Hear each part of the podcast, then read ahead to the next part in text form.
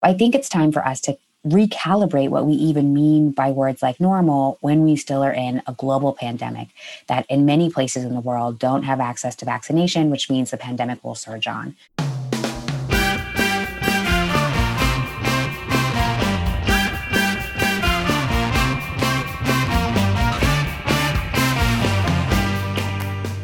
Welcome to How We Win. All over the country, people are doing extraordinary things. We're giving you the tools that you need to make a difference right now. We don't agonize, we organize. We've won some battles, but we still have more to do.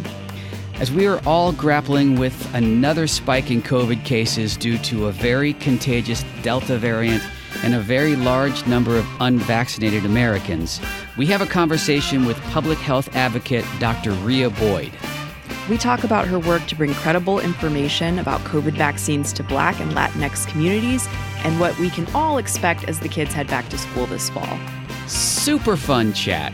it, it is. I'm Steve Pearson. And I'm Mariah Craven. And, and this, this, is How We win. win.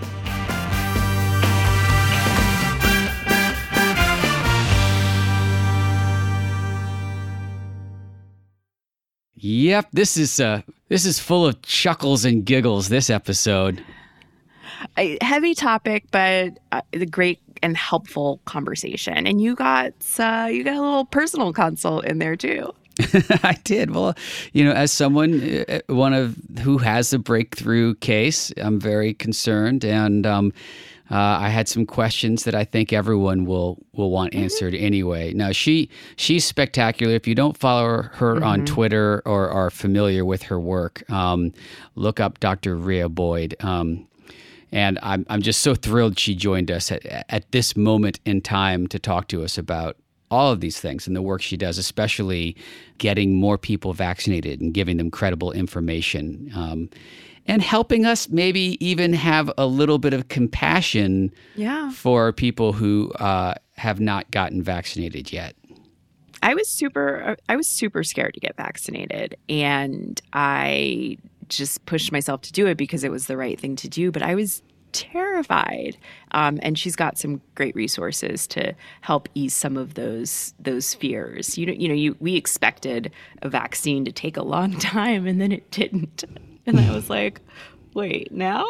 I need time to think about this. Yeah. Um, but it was the it was the right move. So.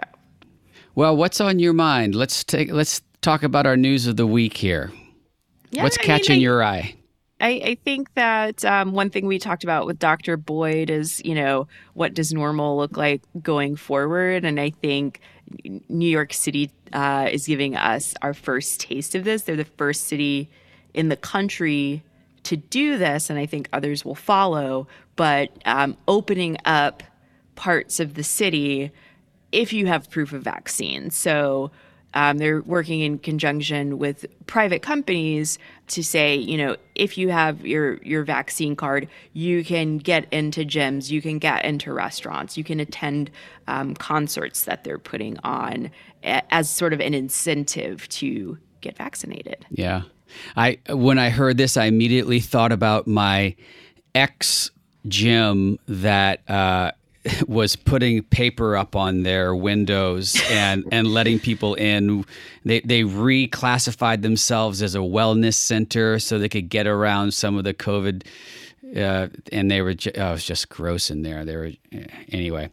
Nothing um, to see here. You're just yeah. blocking our windows. It was really dodgy. So we'll see how some businesses respond to that because I, you know, the, I'm sure they'll do the same thing that they were doing during the uh, the first spike before we had the vaccines. Um, but I I'm all for it. Uh, I have a small business of my own, and I uh, I've been looking for a sign that says no shoes, no shirt, no vax, no service. Right. Mm.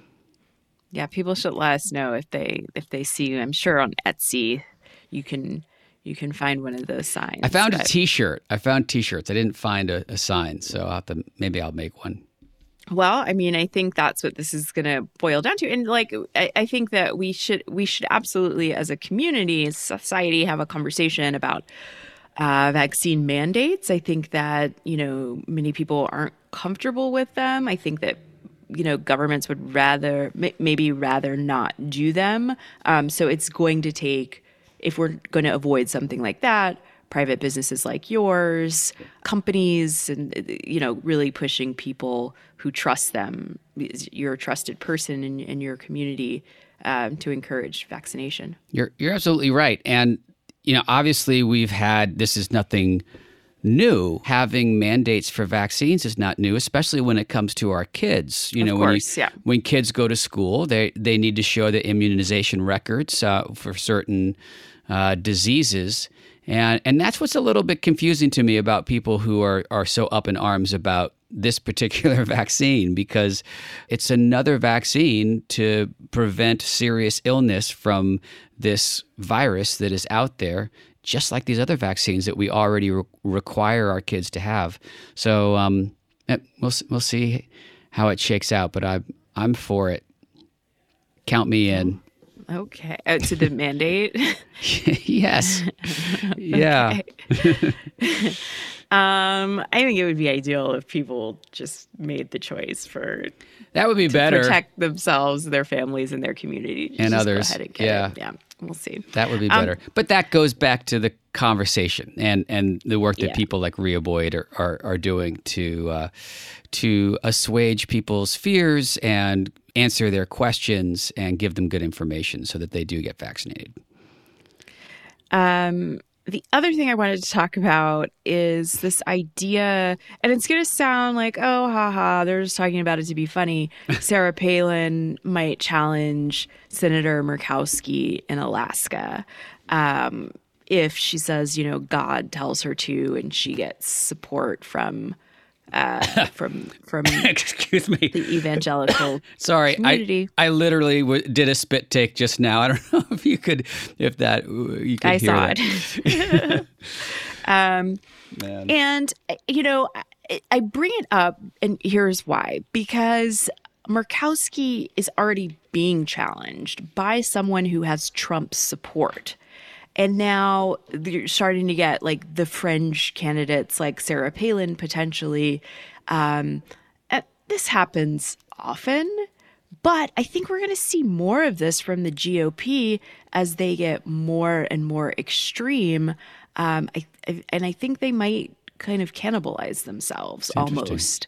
Um, that's not to say that I don't think that um, you know, a Democrat will swoop in and and take Murkowski's seat um, while there's infighting in, with the Republicans. Um, but like this is so damaging to the party, right? To have somebody like Sarah Palin, like, hey guys, never say uh, never. You know, I mean, if there's a few Republican candidates who are cannibalizing each other, then that might open the door for a Democrat to uh, squeak in true. there. Who knows? Murkowski's been uh, pretty sticky there. Uh, mm-hmm. Palin good lord, gosh, like I I don't know how I I could take Palin jumping back into the. She's very busy these days. You can go on Cameo and get her to, you know, send a special message to one of your friends. It'll cost you a couple hundred bucks. How much would that cost? That's almost worth doing just just as a goof. All right. Well, there's some people that we don't like. Let's talk about people that we do like. Let's talk about our hero of the week. My hero of the week is um, people who've gotten vaccinated. Like, yay! Like, and I, will tell you why I've been thinking about this. It's because um, I've had in like the last couple of weeks, I've had a couple of COVID scares. Um, I took the baby to a, like a little family event um, with a very small group of friends and family, and um, you know, a couple days later, found out someone there had COVID, and that night went to dinner with people who'd spent July Fourth in Provincetown. Now, this is before oh, we knew interesting what had happened there that weekend. There was this massive outbreak there. Um, but everybody that we were around had been vaccinated and wore masks indoors. And I am so grateful that they did that because, you know, these were a couple of breakthrough cases and they were they're totally like this person who had it was totally fine. The people in Provincetown who'd been in Provincetown didn't get it. But man, if this had been a year ago, pre-vaccine, you know, who knows what would have happened. And I'm just grateful that to be surrounded by people who are doing what they're supposed to be doing because things aren't perfect and there's some breakthrough cases, but they're preventing everybody else from from suffering and, and getting really sick. So thank you out there to the people who are doing what the community is asking you to do. I know it's not ideal, but it's it is working. Yeah. And the idea isn't that like COVID disappears overnight. It's that fewer and fewer people get it and those who do are are okay. And and that's what's happening. Yeah. Uh, well, great. I think that's great. And also the heroes who have uh, dedicated so much time, the healthcare workers and volunteers who have dedicated themselves to helping get shots in arms and uh, and distributing this vaccine.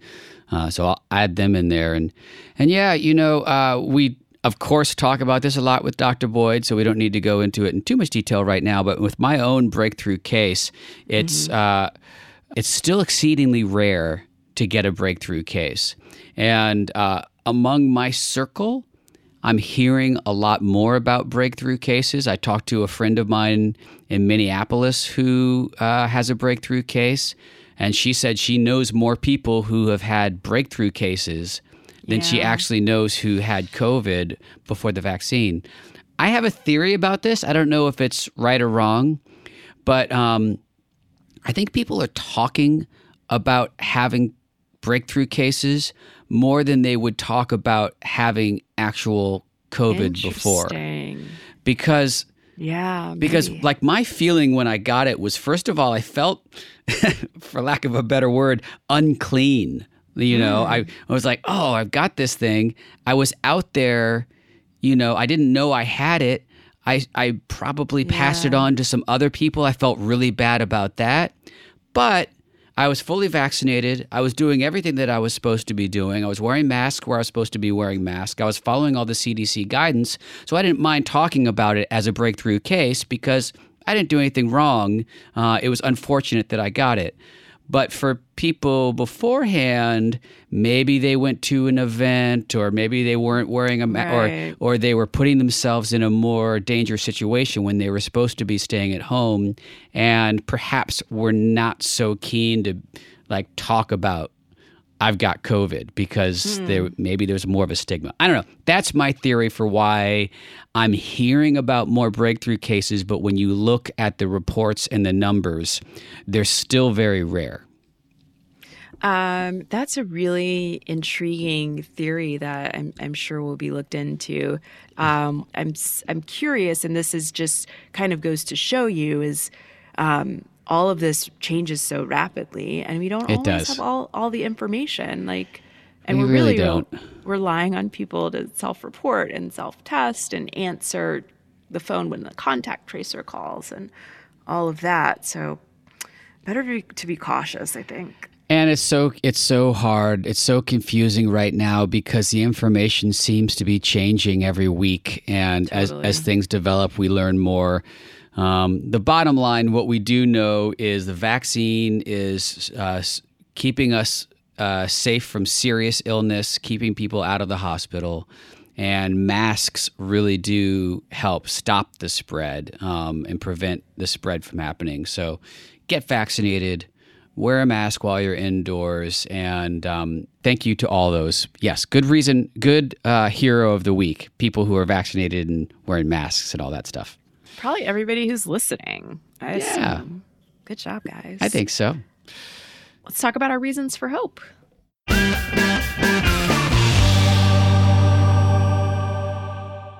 What's your reason for hope this week? Well, we've got an Olympic heavy reason for hope segment, which I think is yeah. very appropriate. I agree. Um, my reason for hope, and this could very well be our hero of the week too. Um, transgender athlete Laura Hubbard is eligible to compete in the Tokyo Games because of her qualifications. Hubbard is set to make history at this summer's Olympic Games as the first openly transgender athlete to compete in a solo event. The 43 year old was chosen by New Zealand's Olympic team, and uh, under the current IOC rules, that state transgender women can compete in accordance with their gender identity if they meet several criteria. She is eligible.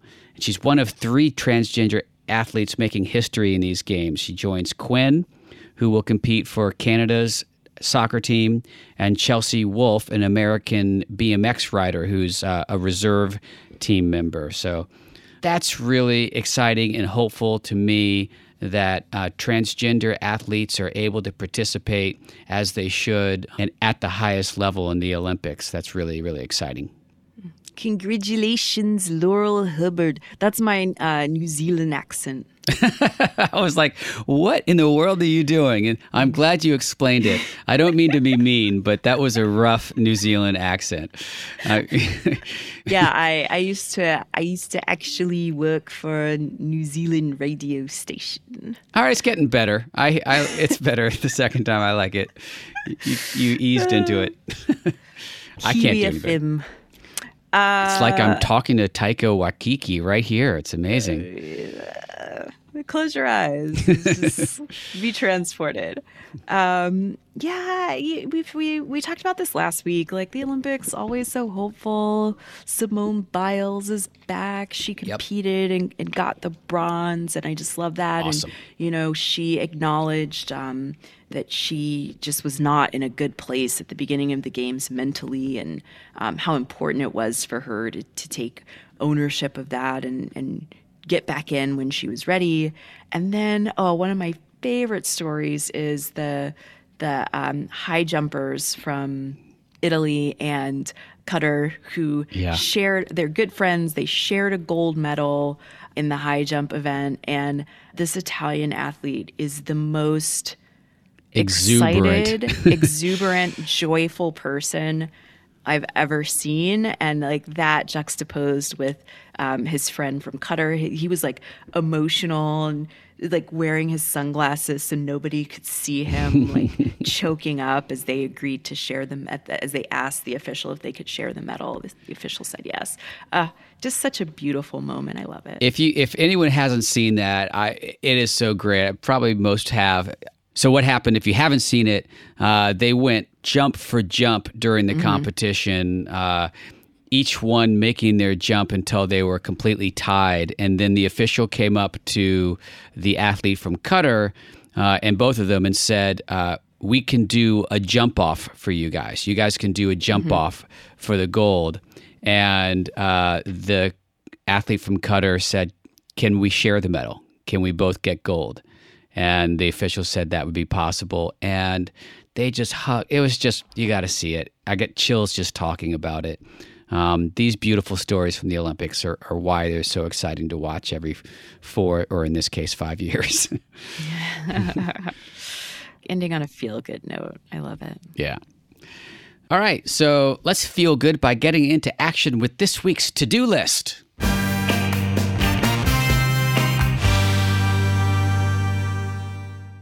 This is a California centric to-do list, but anybody can anybody can help out and it's important that we all get involved in this. Yep. We have a lot of listeners in California, and um, I'm here in California. Mariah used to be here in California. This has national repercussions, too. Does, of course, yeah. I'm talking about the recall uh, election uh, that Gavin Newsom is facing. You know, it's getting tight. There has been some polling recently that led me to bring this to our to do list because I really want our listeners uh, to help out with this and volunteer if you can. There's been some polls that show about a 50% uh, margin here, which is tight. We, mm-hmm. it, we need to get people to vote no on this recall they just need a little over that 50% threshold. Um, if they don't, if they doesn't get that, there are uh, so many crazy candidates that could literally become governor with just 20% of the vote in this special recall election, which will uh, undoubtedly be a low turnout election. So it's really, really pivotal that we get the word out and make sure that Democrats show up. The vote is ends basically. The election is on September 14th, but early voting with ballots being mailed to everyone happens starting on August 16th, which is two weeks away, not even two weeks away. So we're going to post a link to a phone bank uh, for the California Democratic Party where you can make calls to voters and let them know that their ballot's coming. Let them know just to vote no on that first question if you support the recall or not. We do not support that recall. And um, and let's make sure we keep Gavin Newsom and a Democrat in control of the governorship of California. Yeah, this is, um, it doesn't feel, it might not feel like uh, it has national implications, like Steve was saying, but this is, this recall effort is funded by a bunch of Trump supporters who spent, you know, millions of dollars getting signatures to initiate it. So it, it really is part of the big picture that we're all working against. And it, it's, it's to me, to me, it's not deserved. Gavin Newsom has been um, a, a, decent governor for California. He has, you know, made some mistakes, which I think pretty much every elected did during the pandemic.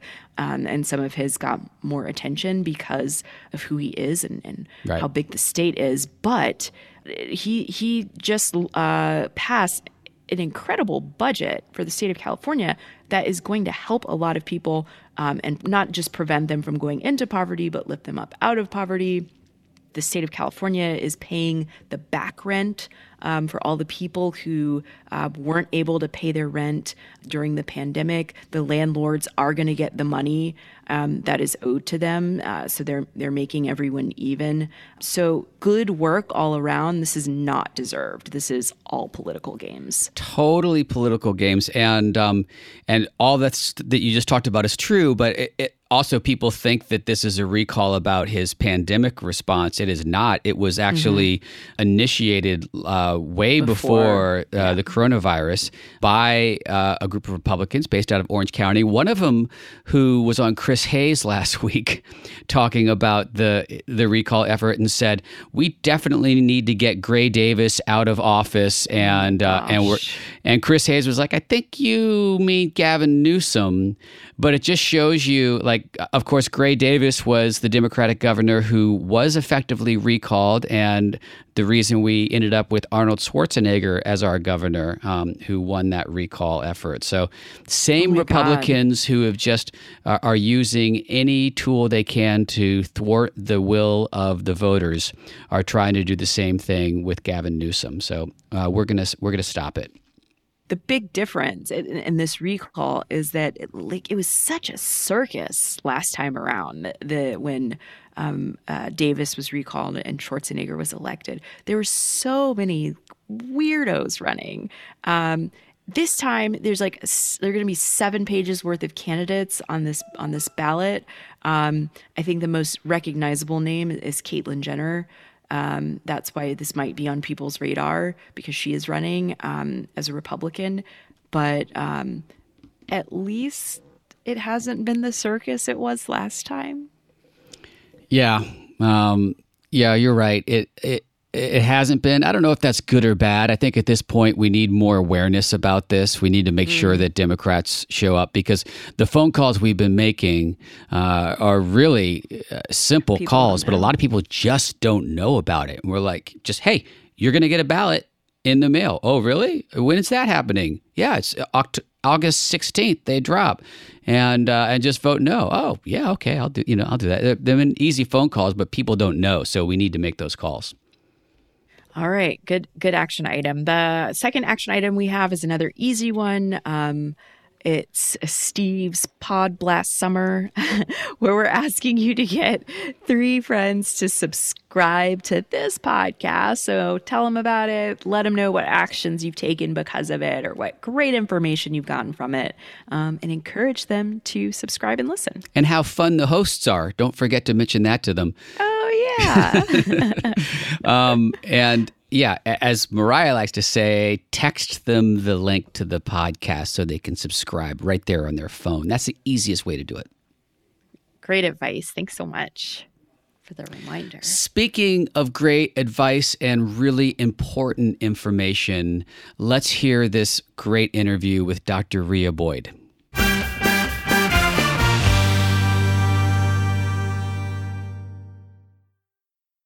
Dr. Rhea Boyd is a pediatrician and public health advocate who writes and teaches about the relationship between structural racism, inequity, and health. She co developed The Conversation Between Us and About Us, a national campaign to bring credible information about COVID vaccines directly to Black and Latinx communities. Dr. Boyd, thank you for taking the time to talk to us in what must be a very busy season of your, your life. Of course. Thank you so much for having me. Uh, let's get into the the conversation that we're all having right now. Um, mm-hmm. And this has been the hardest thing for me. I've been really excited to talk to you, um, and was so grateful that you were coming on our show. And I had a hard time coming up with questions because I felt like that it's just the question. It's what we're all really focused on right now.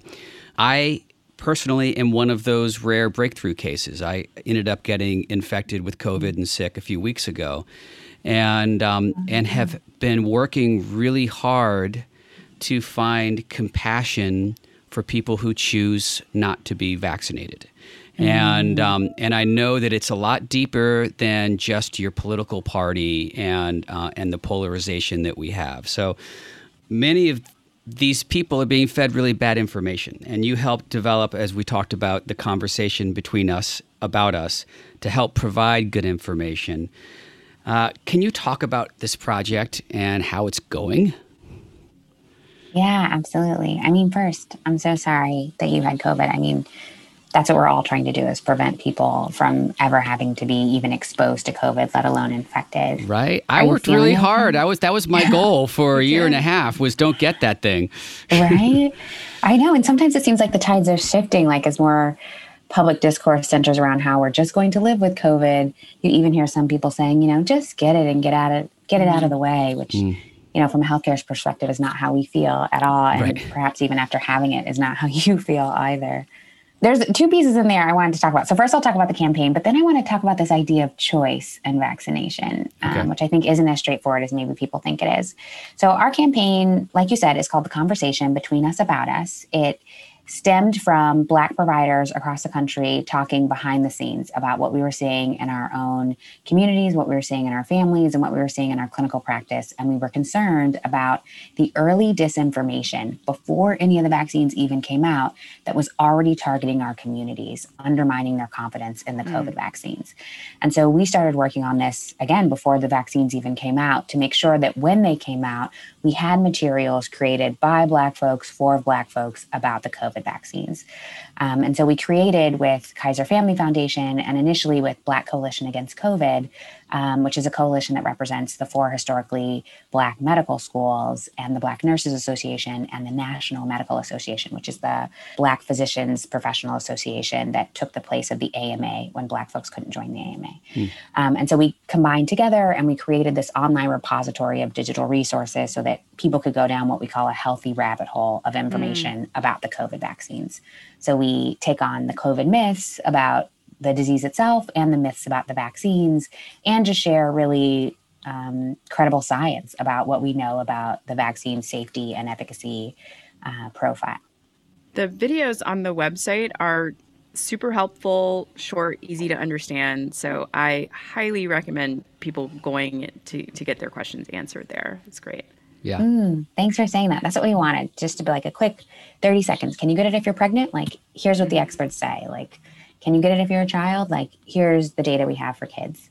Um, so I'm glad you liked it. And, and, let me just say one other thing. Uh, you, you, talked about people who, uh, and I haven't had anyone, at least in my community, saying this, who feel like they should just get it and get it over with because everyone's going to mm-hmm. get it.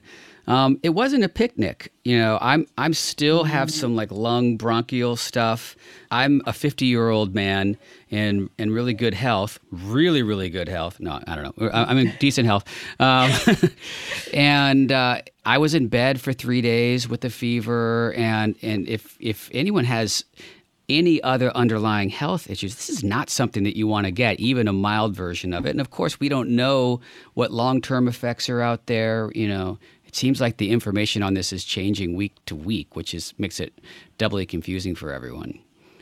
I completely agree. I think early on there was a lot of conflation between what the flu feels like and what COVID might feel like. Mm-hmm. And public health experts have tried to do a lot of work to educate the public to say this is not like the flu, both in terms of severity. Many, many more people have died from COVID than ever die annually of the flu. In terms of how infectious it is, uh, particularly the Delta variant, is more contagious than the common cold, um, which is more akin to how contagious the flu is.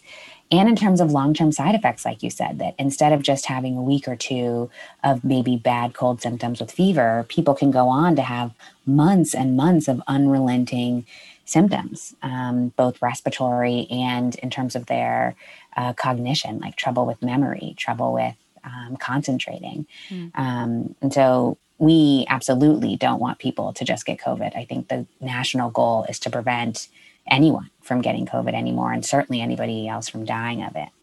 Um, one of the the challenges that Steve touched on a little bit, and that we've seen in some communities, is this politicization. Politicization.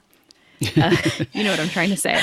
Yeah. Of masks, the vaccine, um, COVID mandates, things like that. Were you surprised by by that as it started to unfold last year? And have you seen anything um, similar before in in your line of work?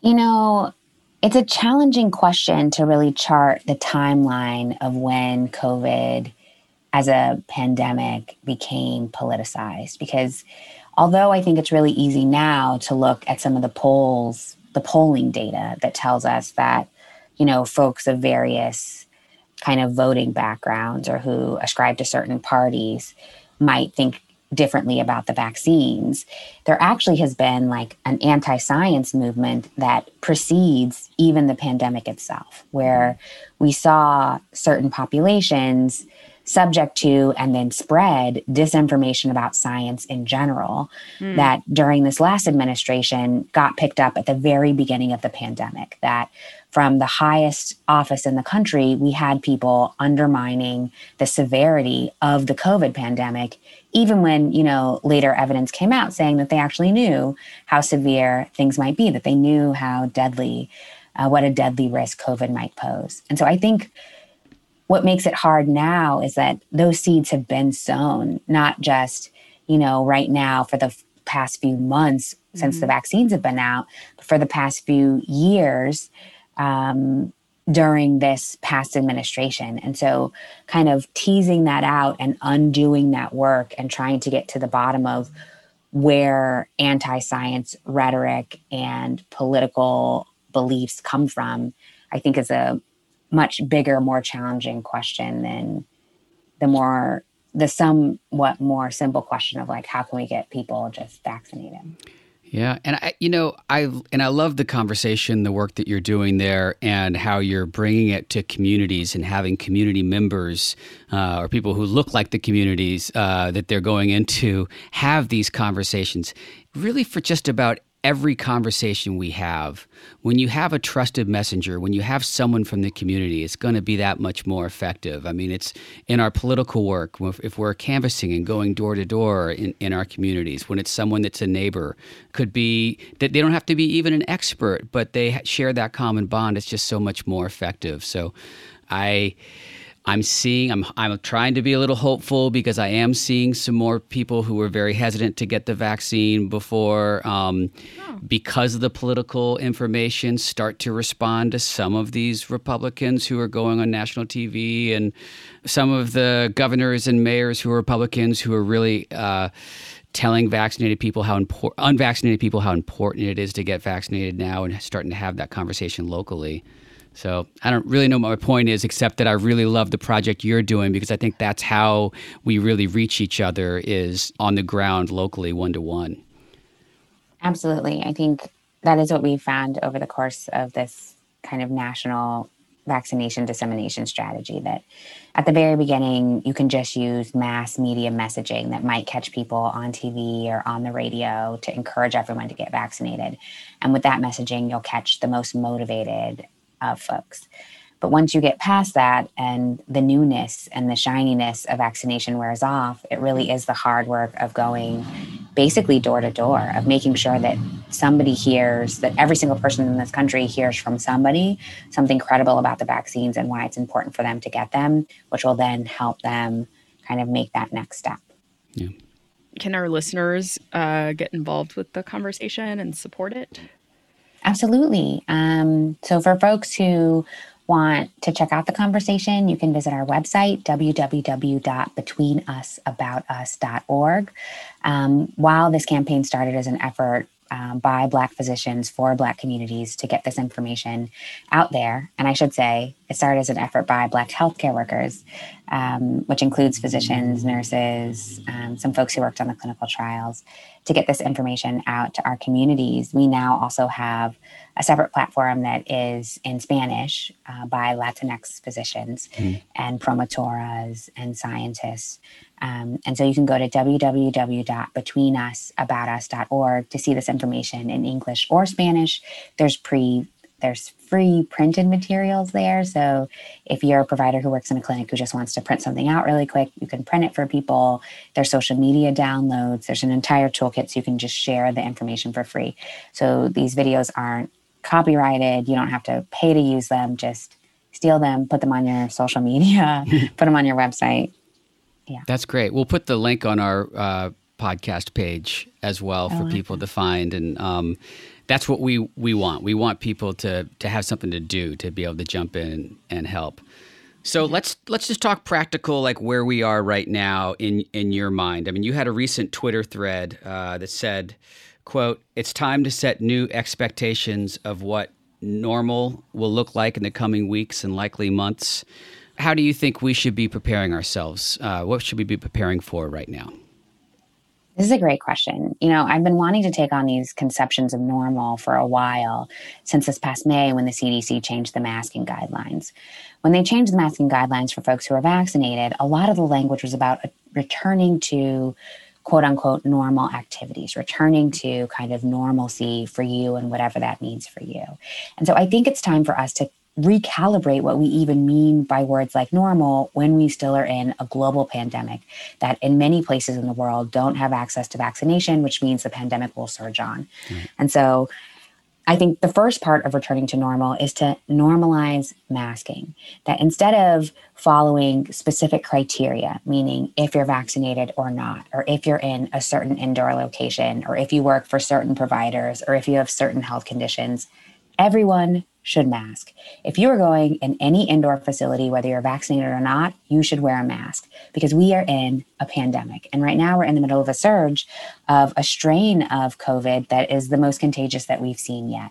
And because it's the most contagious, it means right now people are more likely to be exposed to COVID if you go outdoors, and especially if you're indoors where there's poor ventilation you are more likely to be infected if exposed. And obviously, we know the risks of COVID infection once you get infected, of long COVID, prolonged illness, and potentially even death. And so, people need to mask. It is the simplest, cheapest intervention we all can do. Uh, to make sure that we don't spread COVID to other folks. So, masking should just be normal at this point. Um, the other things that I wanted to set for folks were for parents preparing for this upcoming school year. Mm-hmm. Because this last school year, a lot of kids were in a hybrid model where maybe they sometimes went in person or they were mostly virtual, or for kids who stayed home all year, or for that smaller slice of kids who just missed school for a year. No matter what, because last year was so disruptive to kids' social and emotional development, this upcoming year is not going to be quote unquote normal. And that's not even talking about necessarily all of the COVID precautions, which I'll say in a second. It's to say that kids have to reacclimate socially to the mm-hmm. routine of going to school. And for many kids over the pandemic, some may have developed a type of social anxiety where it's mm. actually difficult for them to re pick up that routine. Mm. And so that means parents, caregivers, teachers, staff at schools need to be prepared that kids are probably going to need some social and emotional supports independent of their academic activities so that they're ready to engage with other humans all day long in a way they might not have all last year. Um, and then the other piece is that what school looks like inside the normal of that will look different too. That we should normalize smaller class sizes. That while budget cuts might have enabled us to have class sizes of 30 or more kids, that's no longer safe. And so now what's normal during a pandemic is much smaller class sizes depending on the size of the classroom um, so that you can space students out. Again, it's normal for students and all folks who go into a school building to mask while they're in that building, whether they're vaccinated or not. And then to normalize having adequate ventilation within schools or alternate learning environments where kids can split out from their classroom into smaller, better ventilated areas, particularly in places that are going to come into winter in a few months, mm-hmm. so that you can stay warm but still not overexposed to people who might uh, have COVID. I think resetting that in our minds before our kids even walk into a school building is really important. So they know what to expect so we know what to expect. So instead of us constantly wishing for something different we just say okay this is what's normal. Right. this is the new common experience for all of us and we just accept it and move on. I think that's really helpful. My daughter's going to her freshman year of college uh, this year and mm-hmm. fortunately because it's a college they're able to uh, you know, effectively mandate vaccines for everyone on the campus and and create uh, a safer environment. But um, these are, yeah, I, I, think setting these expectations is really important. One. One quick question that's just a personal one, but I think many listeners will probably appreciate your guidance on too. I'm supposed to fly back east in a couple of days to go to my dad's 90th birthday celebration with a group of vaccinated people, but people are flying in from other areas too. How worried should I be about being on an airplane and doing that, considering this this big surge with the Delta variant right now? This is a really tricky and important question, and I'm glad you raised it because I think you're right. I think people waited a long time to plan travel and to plan to fly, and so more people are flying now than had in the past year um, there are a couple of things that make this trip particularly high risk. The first one is it's your dad's 90th birthday. Right. So, what we know from that most recent CDC data that looked at some outbreaks across the country, including that outbreak in Provincetown, um, Massachusetts, was that vaccinated individuals can get COVID, which we knew all along, but they can also transmit it to other vaccinated folks, and that they can transmit it at the same rate as somebody who is unvaccinated. And so, what that means is for the folks who fly in who might be exposed to COVID in their travels, they could then, if they contract COVID, share it with all of the other vaccinated folks there. And if the party tends to, if the average age at that party tends closer to your dad than to your age. yes. Those are also folks whose immune systems may not have the um, maximum protection that the vaccines can confer. And so the other thing they found is that the folks you can just say tended, they're super old. You can just say that. That's all right. they're our elders and we love them so much mm-hmm. and they're more fragile than we are. Their immune systems just are more fragile, which means the vaccines give them the best protection that we have at our disposal right now, but it's not the same maximum protection everyone else has. And so when you look at vaccinated folks who do end up with COVID, the ones who tend to be hospitalized tend to be disproportionately elderly. And so you want to just be careful about bringing a group like that together at a time like now when Delta is surging. So, things people can do to try to limit the risk. I mean, the first thing is if people can reschedule travel, if this is months in advance, now might be a time to rethink about your travel plans. If your travel is happening really quickly and for whatever reason you can't reschedule, I would say if you can get the highest quality mask possible to fly with. So you want to cover your nose and mouth with a solid seal around your nose and mouth with, if possible, an N95. Um, which is the highest filtration mask that we have that we use like in ICUs and clinical practice. Right. What that means is that you, even if there is COVID circulating in the air, and planes have done a lot to try to filter out infectious agents, but even if it's circulating, that you should be protected by wearing that mask. Um, if you think you might be sitting next to somebody who might have active symptoms and be coughing actively and you don't have an N95, think about then wearing some type of shield. Large glasses can often help so that your eyes aren't exposed, um, and a regular surgical mask. If you don't have a surgical mask and you're just using a cloth mask, double mask it so that you can add the filtration of two masks together to increase your protection. Mm-hmm.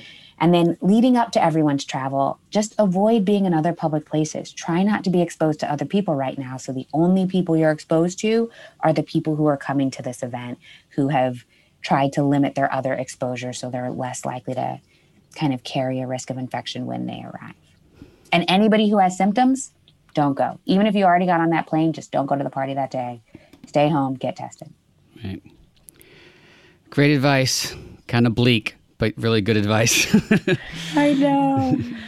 It's a good question. People asking this in clinic all the time. And these are, you know, personal decisions. Everyone will yeah. decide what's right for them. You know, wearing a mask is the very least of what everyone can do. And then getting tested if you actually have symptoms is probably the right way forward. Yeah. Um, you are also the director of equity and justice for the California Children's Trust, an initiative mm-hmm. to advance mental health access for children and youth across California. We are no doubt experiencing a mental health crisis in our country. Uh, and just like most everything within our healthcare system, this is uh, has a profound effect on, on Black and Brown kids. Um, how can we better support our children at this time? This is a great question, and I'm so thrilled you asked it. I try to like weave in my mental health advocacy, even when I was talking about how we normalize going back to schools. I think right. Mm-hmm. yeah. one of the major things is just making these mental health services free for kids mm. right at school. This has been a long advocacy effort on behalf of pediatricians, people who work in the mental health community, public health advocates. So it's not new, but it's increasingly urgent that you shouldn't have to have any insurance, not private insurance, not even Medicaid, to get a mental health service if you're a child in this country. Mm-hmm. It should be free, and every child should receive it, whether they have symptoms of a mental health impairment or not. Because many kids will not actually amount to the type of symptoms that adults do when they do have early signs of depression or when they're struggling to cope with a loss or um, with changes in their home environment that may have resulted from the pandemic. So, making sure that all kids can just get access to things that help support their social and emotional well being, and that they can learn how to be that peer to peer support at school as well so that people know how to recognize when other kids are struggling and having trouble coping and they know how to pro socially respond instead of isolating that child, stigmatizing that child, that the whole classroom, whatever the unit is, the whole school kind of wraps around the kids who are having the most trouble and they then help that person kind of cope and move through it. It's so important. Mm-hmm. Um, well, yeah, we, we talked at the beginning about how incredibly busy you are and all the things that you juggle. So we can't take up any more of your time, except we do want to w- ask you one more question that we always ask everyone. And it's a difficult one, uh, especially in the context of this really serious conversation we've had um, and the spike in the Delta variant and all that. But uh, what gives you the most hope right now for our future? Mm. One, I would just kind of flag for people, I am enormously hopeful. I don't struggle actually with hope. When we talk to people across the country about what's keeping them from making that choice to get vaccinated, most people share a legitimate fear. Hmm. Most people are really concerned about something, and it usually is very specific, either about their own health, the health of a loved one, or about how the vaccine might affect them and how that might affect their livelihood or their future. So, when I hear those things, it helps me understand that people's concerns aren't frivolous.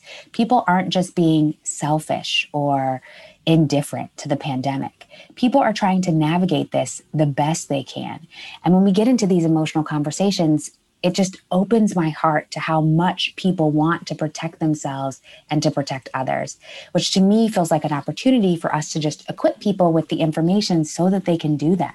People are already trying to do that, even when their vaccination status might make us read them a different way. Mm. I think the truth is, people are trying to make the best choice they can, and sometimes they need a little more help um, making a choice that's in their best interest. And I think hearing people be vulnerable and being willing to share their fears um, in these public sessions that we're having, even when they are community based, to say to your neighbors that you're scared gives me hope because it says if you can say that and then we all can rally around you and say that what we're scared about and get it addressed and then decide to sign up as a group to get vaccinated like that just it gives me great hope. It means you know we can do this that it might take us longer than we like but i think we can vaccinate this country well, thank you so much for helping us end on a very hopeful note and for the important work that you're doing. I wish you lived in Austin so I could bring my baby in to see you. um, we really appreciate you taking the time to, to chat with us today. Oh, of course. Thank you again so much for having me.